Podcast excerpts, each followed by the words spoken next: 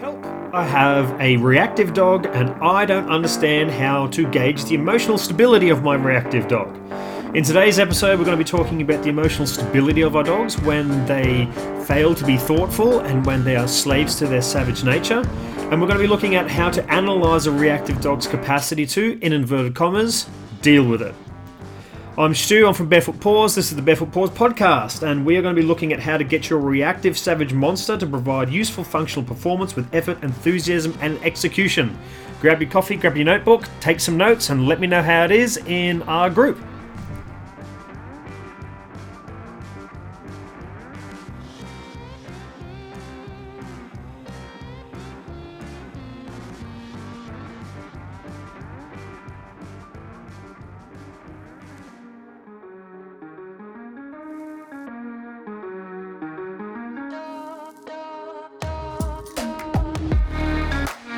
As always, we're going to start with getting ourselves in line with some terminology.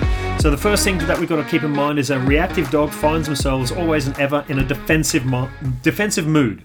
What is a defensive mood? The four outcomes of a defensive mood are fight, flight, or freeze or appease.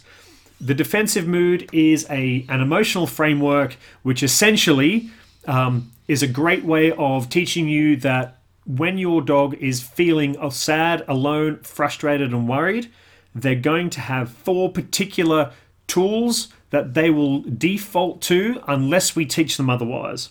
So they, they will either punch their way out of a corner, that's the fight. They will then try to make some space for themselves through that fight in order to enable flight, and that means that they're going to try and run away and save themselves for another day. If they can, then if they can't beat their opponent or they can't run away from their opponent, they are going to then try to appease that opponent. In other words, it'll look kind of wriggly and social, but they're trying to get their, their trigger to basically not kill them. And the worst, most deep seated emotion is freeze. That emotional reaction is then where they know that there is there's no chance of them being able to deal with this particular trigger in any way at all. They're going to literally stop, wait for the beating to end, and then they'll try and survive another day. So that's kind of a defensive mood. That's what our reactive dogs find themselves in. So what's this what do I mean by reactive? When a dog is reactive, they're a slave to their environment. So that means that they're not really acting upon it, right? They are acting because of it. Their environment triggers them into an involuntary reaction um, which generally leads to a learnt behavior. So I talked before about that defensive mood, the reactions being fight, flight, freeze, appease. Our reactive dogs determine that one, maybe two of those particular uh, outcomes, fight, flight, freeze, appease, are going to work in this situation, or they have they have the perception that they will work. So in a reactive state, they are triggered to a certain degree, and then one of those four behaviors, those reactions, will naturally come to the top. And then our dogs will react upon that. And then once that particular behavior works more and more often, they will start to simply default to that particular behavior, be that fight, flight, freeze, or appease.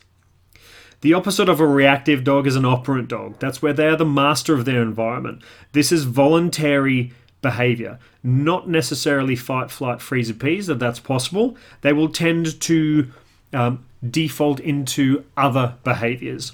So they are thoughtful and instrumental upon their environment in order to deal with it. Uh, the last uh, definition I really wanted to have another kind of gloss over is uh, threshold. So the threshold basically is um, it's the critical limit to a capacity. Uh, so it's the ceiling for our operant capacity. It's also the floor to our reactive capacity. That's what. That's how we're going to be looking at threshold today. So whilst our dogs are in an operant state, well, I'm walking around, they're having a sniff here, they're doing this, they're checking out and doing other things, they're checking in and doing things with us, we're having a game and everything's fine. Our dogs are well within their threshold. Then a dog barks. Our dog's excitement peaks because, for example, we have a dog reactive dog. So now we're starting to head towards the ceiling of operant capacity. Now our dog is starting to get into a defensive mood. They're starting to orient towards the problem so that they can either fight, flight, freeze, or appease respective to that trigger. So then that threshold that we're talking to is the threshold into the reactive state. So our operant state tends to be when our dog is calm, and then there's a limit to that calm, there's a limit to that operant capacity. That is the threshold between leaving the operant state and entering the reactive state. So it's the, the ceiling of the operant capacity, it's the floor of uh, dog's reactive capacity.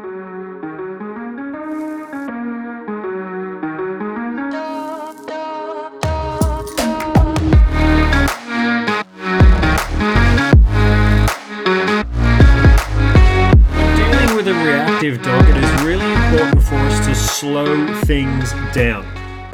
Like I said before, just in, in those uh, definitions, uh, a reactive dog finds themselves, when triggered, very quickly shifting into a defensive mood. They're not thinking, hey, I'm out here with mum and dad or whoever and I'm just having a great time. They're thinking to themselves, this is Fight Club, and every time I go out, I'm going to have some sort of a life or death situation. That's a pretty poor mindset to be in. So we need to be able to change that. We need to provide our dog with something so fantastic, so almost miraculous, that even in the face of death, they have some glimmer of hope. And that comes through our markers. Our markers are able to uh, be power tools in even the worst situations.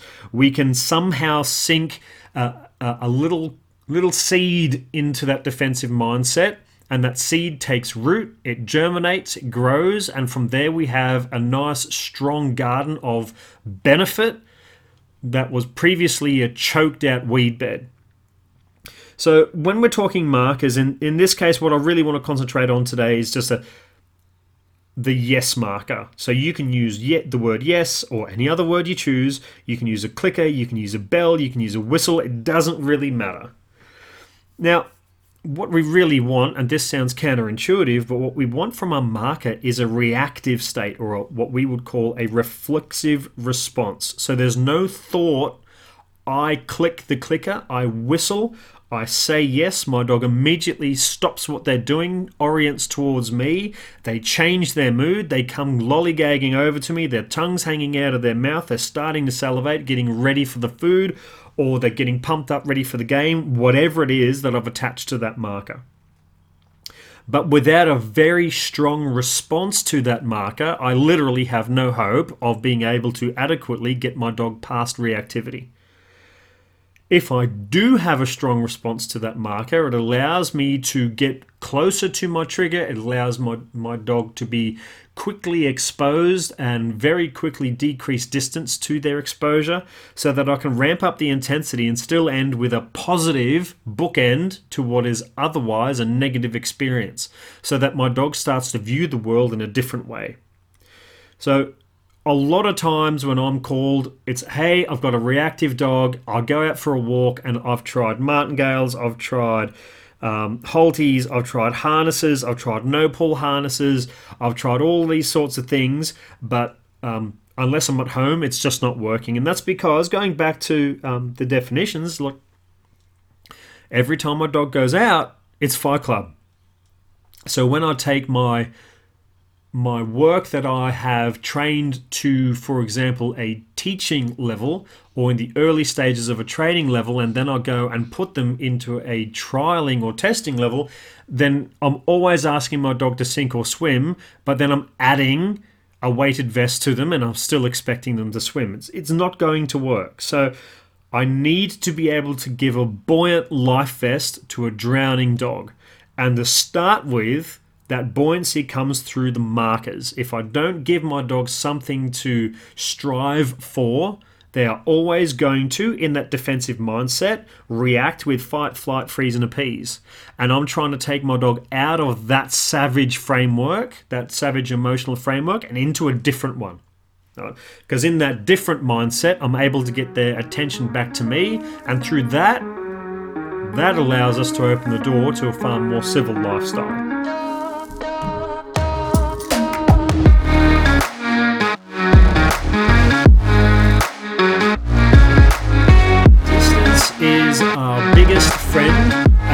Greatest enemy when we're talking with reactive dogs. we have a safe distance so, or, or critical distance at which our dog is able to act operantly. They're able to interact with their environment, they're able to dictate their response more or less to the environment so that we're able to deal with our dogs in an operant capacity. Remember back to our definitions, our operant capacity is where they are the master of the environment. They can be thoughtful and instrumental upon their environment. They see a red button, they don't have to smash it. They can think about what it is. So I need to be able to determine how operant can my dog be? How much self control are they able to assert upon themselves? So I've got a, a, a little list of things that I tend to do. If I've got a dog and, for example, I'm not too sure how they're going to do, maybe it, it can be used in all sorts of different situations. We're looking at it today today from a reactive dog, but I've used this for when um, Keffy smashed his neck. I've used this for when uh, Coda's had a hotspot and she was hugely uncomfortable. I wasn't able to train her, but I needed to enrich her life in some way. I needed to be able to determine uh, do I need to get her to the vets or not? Can she do certain things or not? Could he do certain things or not? What was the limit as to what their capacity is? And in a reactive dog, what we're looking at is I'm at a distance that I feel my dog is able to remain in a, in a safe slash operant state. How true is that? What is their what is their glass ceiling? So the first thing we do is we start off with something ridiculously easy for a dog. We then mark that and then we pay that. Now when I'm doing this, I'm using the marker that dictates that the pay comes from me. So for me, that's that tends to be food. So I'll take a reactive dog out that is hungry, because then there's more motivation to listen to the marker to start with. And the first thing that we're going to do is say our dog's name. So for example, I'll say Coda. She orients towards me. I will click, and then food will come from us. Uh, for in her case, I'll whistle, and then food will come from me. With Keffy, I would say his name, he would orient towards me, I would click, food would come from me. They have to come over and take the food. So when I'm giving that particular task, it's a very simple task. I say the name, you react to it. What is your reaction to that? Is it a subtle ear flick? Is it a head whipping around to have a look at me? Because if I'm just getting a simple, hey, yeah, I've gotcha, but I'm really paying attention to this over here, then that's for me, that would be a fail. I'm not going to mark that. I'm going to go, okay, is that a fluke or is this repetitive? So then I will do another name recognition test. So let's just say, for example, the first one, awesome. They whipped their head around, they came over to me, I marked, I paid from my hand, they came over to me, they smashed my hand, stole food out of it. Awesome sauce. Now I'm going to wait for them to disengage from me, they're going to then engage with the environment. We're at liberty, they're not under any constraints other than the lead. At liberty, on lead, there's only two things that are they're accountable for. One, keep a slack lead. Two, don't misbehave. So they're within range. We've had our first trial, now we're going to have the second trial. I say my dog's name, now they perhaps react to me in a minor fashion or they don't react to me at all. That gets marked down as a fail. And this is important because um, now I'm at 50 50. The first time I said it, my dog was 100% all in. The second time I said their name, very easy task, they completely blew me off. So on one stage they were 100%, the next stage they were at 0% performance or execution. So there's there's no effort, there's no enthusiasm, there's no execution there. There's nothing useful, there's nothing functional, there, there's no performance in the second trial, whereas in the first trial, completely different. It, everything was useful, everything was functional, we had some performance, and it was delivered with effort, enthusiasm, we had execution. So now I've got to go, well, this is a this is a two out of three trial. So I'm going to wait for a little while, making sure that my dog is then completely disengaged from me. I'll even just sneak in behind them to the other side, for example, and then I will say their name again. I will say it in a conversational tone, but I'll say it with some enthusiasm. Right? And I'll do that for all three of the trials. So I'll go, Coda! And then you may be able to hear that in the background. Here she comes walking into the studio. She will then get marked. She will then get paid. Stoked. Now, if I get two out of three responses, I'm stoked. I'm pushing ahead. If I get two out of three responses that I would yield as fails, then something is awry. Either my dog is overwhelmed by something in the environment, my dog isn't feeling well, my dog just ain't it today, maybe my dog isn't hungry. I don't know what's going on. But the simplest of tasks, respond to your name, has met with a fail. That's it, the session's done, we're going home. My dog for, is going to forego that meal. They're going to get something to tide them over, but they're not going to get access to their full meal. Something was wrong, and I need to be able to evaluate that. The next time I go out, they must be able to respond to their name two out of three times. If they can't do that, then there's no point pushing it any further because all I'm going to do, if they can't do something as simple as respond to their name, I'm never going to be able to ask for something complex. And neither are they going to be able to deal with the work that is required to overcome their reactivity, work that it requires them to be able to get out of a defensive mood and into a better mood. So once I've got the name recognition, we'll pass that two out of three times. So if I've done trial one, they pass it, they get fed, stoked. Trial number two, I say the name, I mark, I pay. I don't need to do that third trial. I've got two out of three. So what I'll do now is it's not just name recognition. Now I'm going to say the name and I'm going to hold my hand out for my dog. Now it's cold. I get it. Don't really care. When I hold my hand out to my dog, if I've got long sleeves on, I'm moving those sleeves up up to my elbow because I want my dog to be able to see very clearly that there's a hand target here. I'm dealing with a reactive dog and I don't know what their capacity is. Whilst I'm doing the work, I want, I want to make myself as consistent as possible. Sometimes I'm wearing a t shirt, sometimes I'm wearing a jumper, sometimes I'm wearing a thick jacket. My dog doesn't know.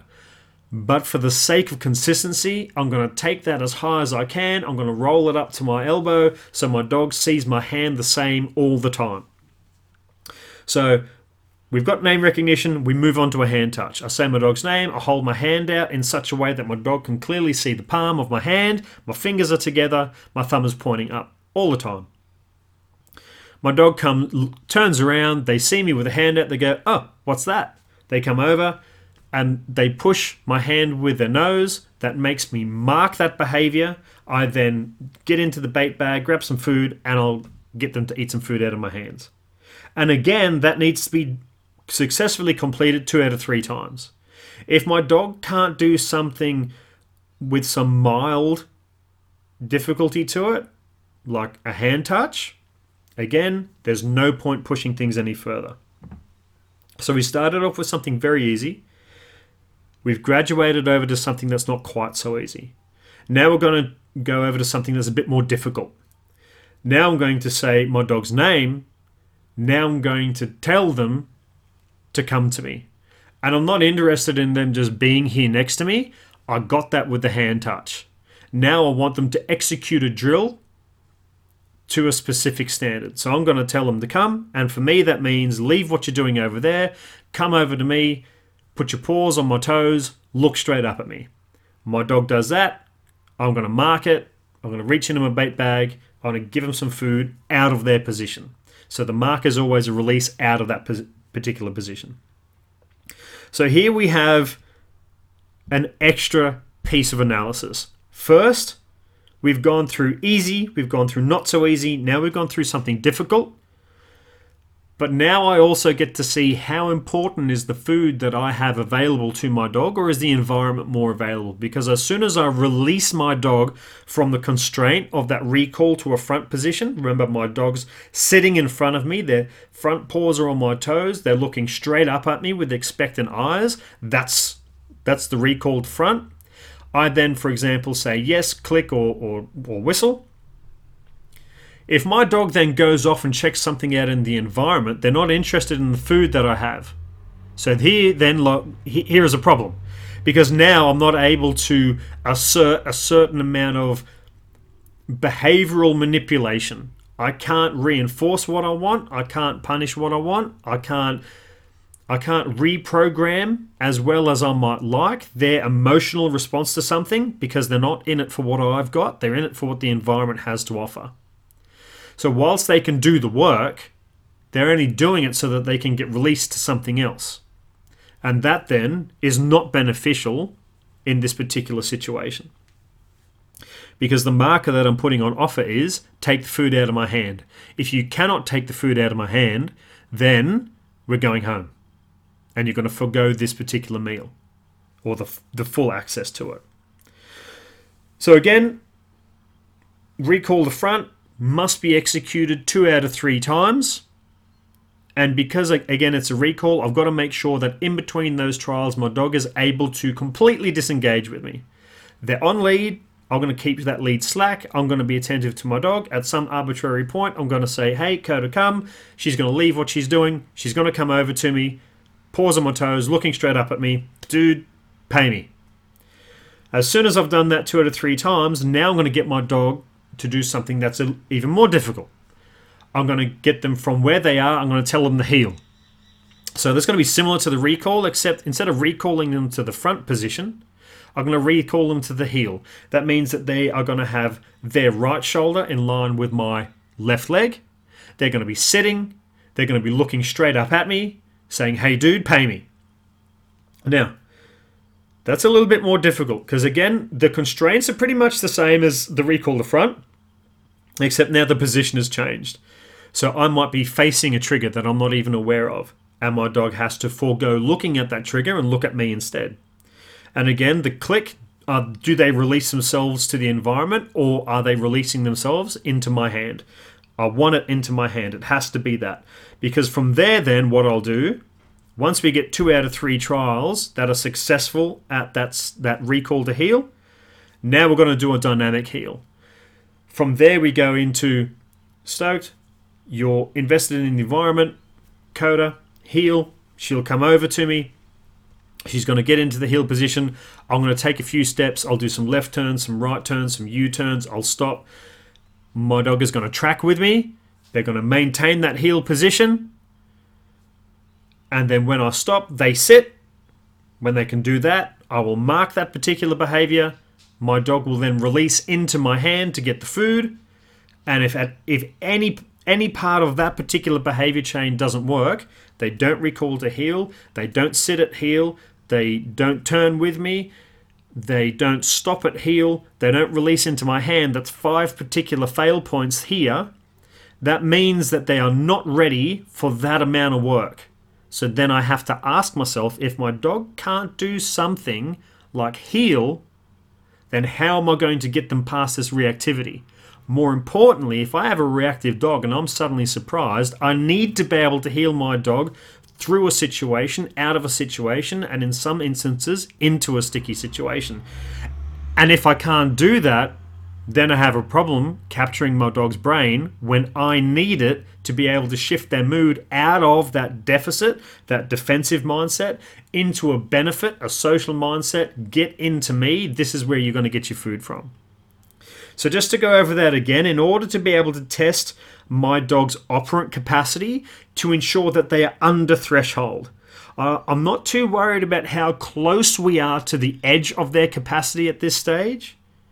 I just want to make sure that we are not going to flip over into a reactive state, which in this case is going to be a fail state. What I want to make sure is that we are operating underneath the ceiling or the maximum ceiling of our operant capacity. So it's name recognition, it's a hand touch, it's a recall to front, it's a recall to heel, it's a dynamic heel. Can my dog do all of those five individual skills? That'll take a couple of minutes to do, but I'm working with a reactive dog. I'm going to invest that time. Once my dog is able to do a dynamic heel with me and do the auto sits at the start and the end, and maintain a reasonable heel, then I know that I'm ready to push into rehabilitating a reactive dog. If I can't do those things, the glass ceiling for that operant capacity is too low, my dog is going to too easily flip into a reactive state, and I'll, I have to figure out why is that? Where do I need to do preparatory work to get ready for this session? This session is too much. What about it is too much? I'm going to go home, I'm going to figure it out, I'm going to analyze it, and I'm going to work my way into that particular session. I am not going to smash my dog through their paces because I'm not going to run the risk of validating my dog's defensive mindset and making myself a part of the deficit environment. I am a part of the benefit environment. Ultimately, I am the go button and I am the stop button. My dog must understand that. If they don't understand that, they will always be reactive and I will always be reactive to them.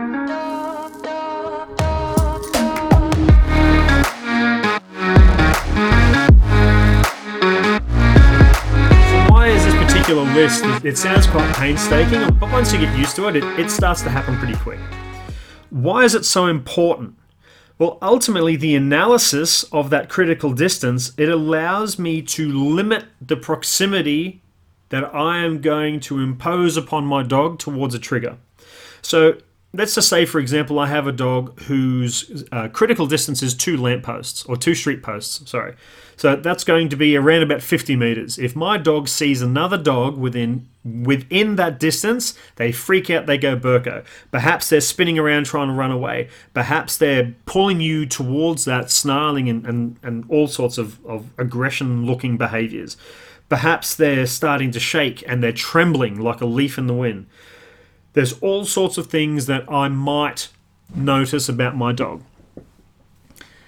But I need to be able to figure out when does my dog take stock of a trigger. If it's at two lampposts, those two street posts, then that's around about 50 meters. Then I can go, do you know what? At 51 meters, my dog appears okay. At 50 meters, my dog is no longer able to recall the front, for example, or they're no longer able to hand touch. If my dog can't do that, then I'm too close. I've got to get further away. Then I need to let my dog decompress a little bit. Then I need to go through the critical distance uh, list that we just did, the operant capacity. And from there, then I can start to work my way back towards a trigger. But I can't just go, yeah, I think 50 meters is right. Let's just do 30. That's almost half.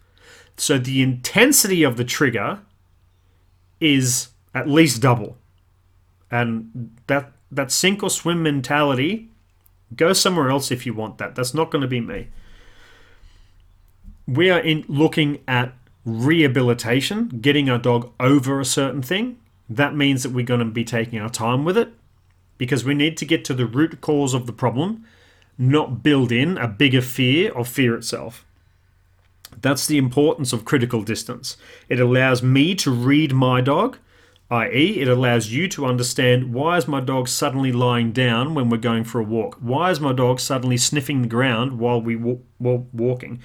My dog just had a wee two seconds ago, and now they're squatting again in the middle of the road. Why? Why are they doing all of these things? Why is my dog suddenly crisscrossing? Why is my dog suddenly panting so heavily? Why are my my dog's ears pinned? Why did my dog suddenly close their mouth? There's all of these different things to read in a dog you know, as to what is it about their current disposition, their current body language that lets me go, something's amiss. My dog is triggered by something. Now, if I can't go through their operant capacity and figure out what is the limit to your operant capacity, where's that glass ceiling sunk to, if I can't figure that out, then I've got to get out of Dodge. Okay, so I'm always looking that because the threshold itself is is not something that is set at level 10. You will do this. It's the same with us as people. Some days we have good days, some days we have bad days. Sometimes we come home and someone has put a fork upside down in the drying rack and we flip out. Our threshold to something so mundane, like the fork upside down in the, in the drying rack, who cares about that? but our stress has built up throughout the day, throughout the week, throughout the month, throughout the entire project we're running at work, whatever that is. Our stress level is so high that our threshold to being triggered has become so low that we just instantly flip out at something just so ridiculous. And our dogs are no different. So we have to build up some tolerance in our dog. We have to build up some confidence in our dog. We have some preparatory work to do before we actually get to the rehabilitation stage. And during that rehabilitation stage, sometimes I can get close, sometimes I can't get so close. I've got to take the wins as they come, but at the same time, I'm always looking to get to the edge of that ceiling. That's a glass ceiling that I'm always looking to push up little by little with each session. Sometimes I have easy sessions where we're just out and about and nothing bad happens. Stoked. That's a good thing. Sometimes I go out, my dog flips out as soon as I get out, out of the house. Now that's a bad thing. But I'm going to take what I can. I'm going to push to the edge of my dog's capacity, learn from the mistakes, build upon the successes. Whilst I'm around this critical distance, what I want to be doing is I want to be I want to be practicing my dog's skills. So sociability skills such as heel, recall, sit, stay down, uh, sorry, sit, stand down, uh, liberty. Those are a minimum sort of skills that I would want to teach my dog when I'm out and about. That allows me to get my dog to get up on things, go around things, walk through, under, over, all sorts of stuff. I can do loads of cool things. And whatever other tricks that you've got, whether that be a shake, a spin, whether uh, whatever that might look like, those sorts of skills, I want to start to practice those around that critical distance. Because when my dog's getting pumped, they feel good about themselves. Then we go close to a trigger, or my our dog finds themselves closer to a trigger than they expected. Now we get to see well how much how beneficial has this session been. We are closer than we were before. My dog sees the trigger and goes, meh, whatever, I'm in it to win it. Maybe, I don't know, I'm going to jump up on top of this auto bin. Maybe we're going to do some heeling work around, I don't know, whatever it is. So, like a, a, some kangaroo scat that's on the ground. We're going to heel around that. And I don't care about my trigger because I'm in this skill to win it. Stoked. So now our trigger isn't so important, but our trigger is now being essentially poisoned by the good work that we are doing, and they're going to have that aftertaste. So the next time we get to that trigger, we can get a little bit closer. And then perhaps my dog orients towards or away from a trigger. So maybe they just look at a trigger, but they're not necessarily doing anything yet. As soon as my dog shows me that they have interacted with a trigger, that's they either look at it or they intentionally look away from it, I'm going to mark it our dog's going to come flying over to me. They're going to eat out of my hands. If I present a mark and my dog does nothing, I'm too close. If the trigger is more powerful than the mark, I've overstepped the operant capacity. And I've overstepped the reactive capacity in the way that I want it. My mark isn't as strong as I expected. So then I've got to go, I need to get out of here make some distance, decompress, try again. Get myself to where my dog is able to still react to the marker. They can look to the trigger, they can look away from the trigger. So I was saying before, sometimes our dogs will start to look around furtively, like, oh, look at, at anything except for the trigger. Our dogs will sniff the grass, they will look at us, they will suddenly look at uh, a fly flying around. They will start snapping at flies and get aggressive with flies. They, go, they start redirecting on things. Go, oh, okay, our dog's are getting really excited. I want my dog to be a little bit calmer because I want to have some tolerance. I need to back up a bit. But if my dog starts doing things, I need to start scanning the horizon and figure out what is it, why is it, what is that trigger, why is it triggering my dog. In the case of a dog to dog reactive case, my dog sees hears or smells a dog in inside their critical distance. So they go, look towards, look away, makes me mark, makes me pay. And then I'll go through the operant capacity list name recognition, hand touch, recall the front, heel static, heel dyna- uh, recall to heel, uh, a dynamic heel where we're walking around doing things. Can my dog still pay me the attention that I need? While I'm doing that, again, I'm poisoning the trigger with all of this good stuff. So the trigger is starting to become more and more dilute the closer we get to them. And that's why it's important to take time. As I'm making gains in proximity, I'm devaluing the negative aspect of that trigger. That that trigger that immediately makes my dog flip into a defensive mood starts to act as a trigger to access beneficial stuff.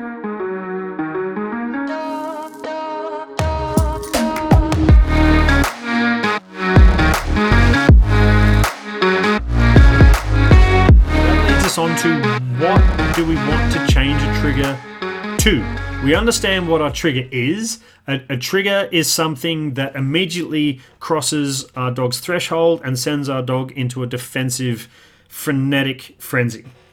So, what I really want to have happen is to reprogram that trigger so that my dog sees hey, look, there's a trigger, that's an opportunity for benefit. A trigger should uh, get our dog to get away from cortisol, which is what shifts our dog into a defensive mood. So, if we remember back from our earlier episodes, cortisol is what drives our dog away from a problem. And they will do that as they are genetically designed first as a breed, last as a dog. So if I have a battle breed, chances are a reactive battle breed is going to go through the brick wall to get to a problem, beat it into oblivion, survive another day. Okay? Whereas uh, other dogs that are not battle bred or guard or protection dogs, they might just decide to run away. Or they or smaller dogs might just find themselves appeasing a little bit more. But ultimately, what is happening is current status quo trigger equals a cortisol based reaction, which is savage in nature. What we want to have happen is our trigger being a dopamine source, so it's an opportunity for benefit. If it's dopamine, if we remember back to our earlier um, episodes, dopamine creates drive to find a problem to the solution, a beneficial solution. So triggers then get access to dopamine, they get access to serotonin, they get access to oxytocin. Dopamine is what builds desire, so it builds effort, it builds enthusiasm, and that we can use for execution. Serotonin allows us to get that feel good out of it. Our dog feels better about themselves. Oxytocin allows our dogs to feel better with us. So those are big things. Rather than us being a part of the problem, because when does your dog see a dog? When you take them for a walk. So you plus lead at the front door equals get ready for a fight. Now what we're saying is you plus lead at the front door equals now we get ready to work, get access to dopamine, serotonin, oxytocin, all of the feel good stuff. Now we have challenges that we present our dog where our dogs are able to thrive so that it can finish on a high.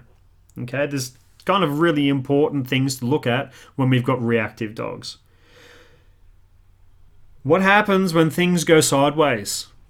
Get out of Dodge, get out of there now. Some reactive dogs you're going to need to defensively handle. That looks super gnarly. It's socially very embarrassing.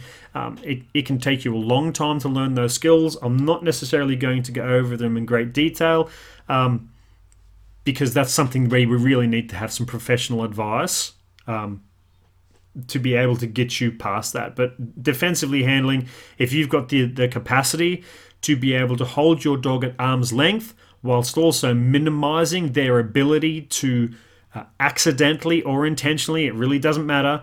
But if we can limit the ability for a dog to use their teeth to redirect onto us, the environment, or their lead, if we can negate those three things, then we can defensively handle our dogs. Generally, what I tend to advise is make sure that you are able to hold your dog at arm's length and get that lead straight up and keep it taut until our dog stops moving. And then slowly relax that pressure. Slowly let your dog down into a sit. Slowly let your dog relax into that sit. And then get out of dodge now. We're not going to go through the operant capacity. We've had a major malfunction. We are not going to run the risk. Our dog is still very deep in a defensive mindset we have forced our dogs essentially into freeze, and we got to get out now. It's going to take time for our dogs to decompress, get them home, get them into the crate. At some point later on that day, they will have recovered. But right now is not the time to push it. Our dogs had a major brain snap. So, if we overstep that margin, we may be called upon to defensively handle that dog. That's not the goal of a training session. If we have to do that, something's gone wrong. I want to keep the rehabilitative sessions relatively short.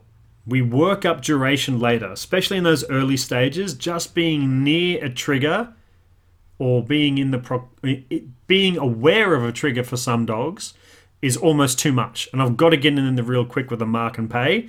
And then I'll cause some hesitation in my dog because now my dog's conflicted because I'm I am manipulating my dog's mood. My dog sees a trigger, they automatically go into their savage defensive mood. I mark that and they're like, What? Do you want me to look at this dog? Do you want me to feel defensive? Or did you just mark something else and I missed it? Are you going to pay me? And then they start to hesitate, and that hesitation leads to patience. Patience leads to tolerance. And that tolerance allows me to go through the entire operant capacity list. And from there, I can start to do rehabilitative work. So I want to keep it short. I want to, if I can, I'm going to finish on a high. If I can't, I finish on a low. I'm out of dodge. I am not going to artificially finish on a high. If the session's gone sideways, dude, it's gone sideways. But my dog has then learned that I am still in control. I was there after it went sideways. I provided you with safety after it went sideways. So we still end up with some sort of a win. There's still some oxytocin there. Yes, I was there when you got into trouble, but I was also there when you felt safe again. And that then is more important than getting into trouble. What I need to understand is I don't want to be a part of the problem. I want to be a part of the solution. So when I finish on a high, sometimes it's an it's an external high. It's it's my dog and me doing something together. Sometimes it's an in, it's an internal high. My dog has survived what they perceive to be a life or death situation, but I was there at the end beneficially. Okay, so sometimes I need to get out of dodge now. For some reason, my dog didn't have tolerance. Look, that can happen. Ideally, I'm going to get my dog closer and closer and closer, but I'm not going to overstep my specific boundaries. And that's the boundaries that I've set for that session. I'm not just going to keep pushing and pushing until my dog fails and then come out. I'm going to get closer than I could yesterday, then I'm going to get out.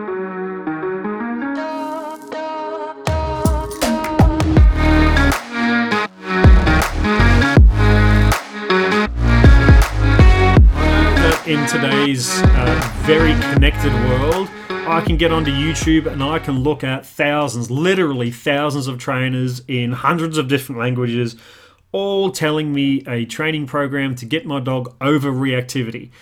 And if I'm savvy enough, I can also start to pick out some common factors in how they approach things. They start to do things like we've talked about today. But ultimately, when you start putting your boots into those muddy trenches, that's when stuff hits the fan and you find out how much of it you can catch.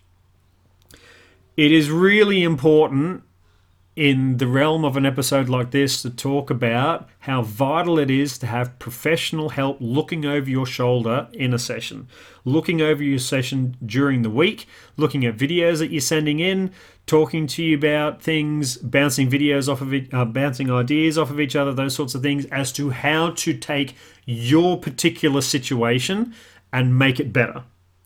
You can't do that when you hook on to a very well meaning Facebook group or other social media and say, hey, look, I've got this wonderful Instagram dog. Hey, they, they got some slight reactivity. They don't actually like other dogs. But I get lots and lots of likes, lots and lots of comments. I get sponsorships from my dog and I'm able to monetize the Instagram account. But my dog's actually a pain in the butt. All right.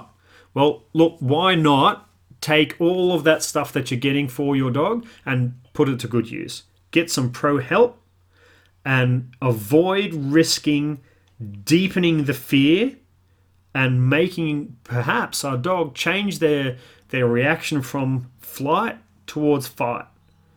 Or even worse getting them to freeze.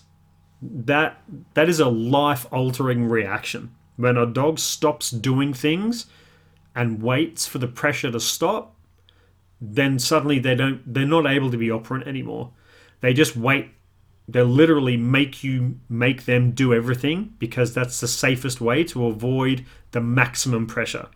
If uh, old school training was built around that, get your dog to stop doing anything, get them to learn to do that one thing. So you would smash them into a sit after you said sit. And if they were confused, they would simply wait for you to smash them into the sit because they would rather you smash them into a sit than then perhaps do something else that would lead to a catastrophic feedback followed by getting smashed into a sit. And it's no different with a reactive dog. If our reactive dog is in a defensive mood, they see they see another dog, that's their trigger. They go, "Holy dooly, this is a life or death situation. My life is literally on the line."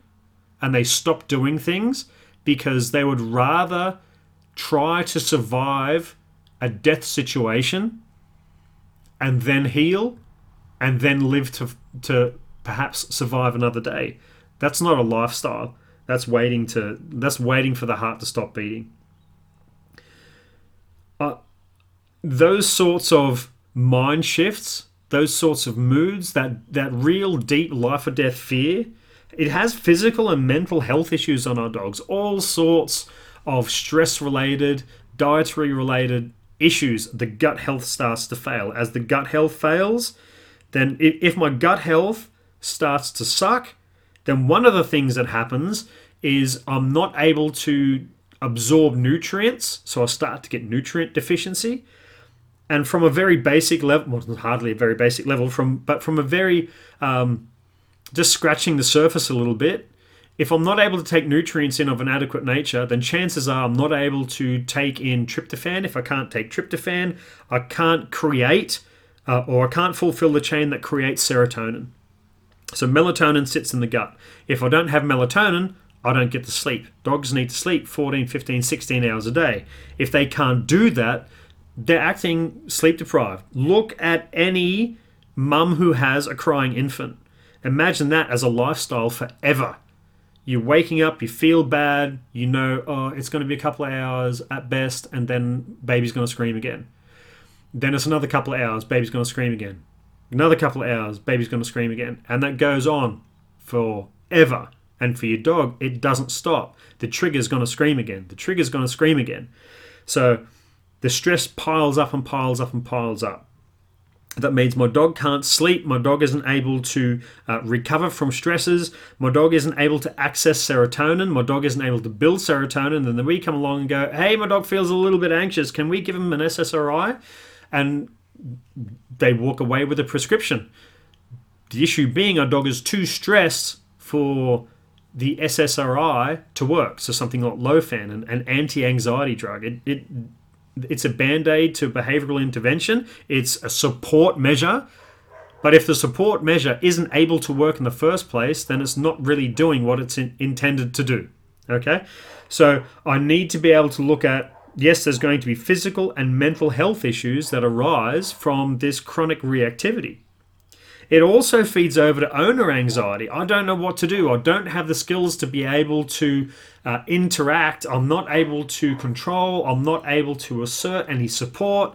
I'm not able to do anything. So we have this catch 22 trigger we aren't able to support our dogs, so we start to get anxious. Our dogs become anxious because we're becoming anxious, and then we put them into an anxiety inducing situation, which makes us anxious. And we have this, this massive plug hole of anxiety that we get sucked down to as a team, and we come out of it, and things go sideways really quickly. It's debilitating, it's socially isolating. So, having professional help allows you as a team to progress past your own glass ceilings because it's not just the dog that has an operant capacity, it's also us as people. It's important for us to understand that with professional help, we can take, in some cases, years worth of effort and condense that down into sometimes, in those lucky few cases, just a couple of sessions. For most people with real with a, a real sense of, of deep reactivity, it's going to take at least a couple of months to get over that. So it's important for us to understand professional help is available to you. Listening to podcasts like this, watching videos on how to do things, that's all great. But unless we condense that down into some meaningful program where there are synergies between the individual steps, where we are strategically working from point zero to point hero, that then allows your dog to streamline their learning. That allows you to gain the confidence in handling. It gives you the defensive handling. It gives you the proactive handling. It allows you to say no to people who want to trigger your dogs, but they mean well. It allows you to to get other dogs to stay away from you because your dog is triggered. And soon enough, your dog may never like other dogs. Do you know what? There's lots of people that don't like people. That's not so much the issue learning how to control your dog safely and effectively, and being able to have the most inclusive life possible, that's the goal. From there, we can start to push the ceiling up. And from there, we can see what the limits are.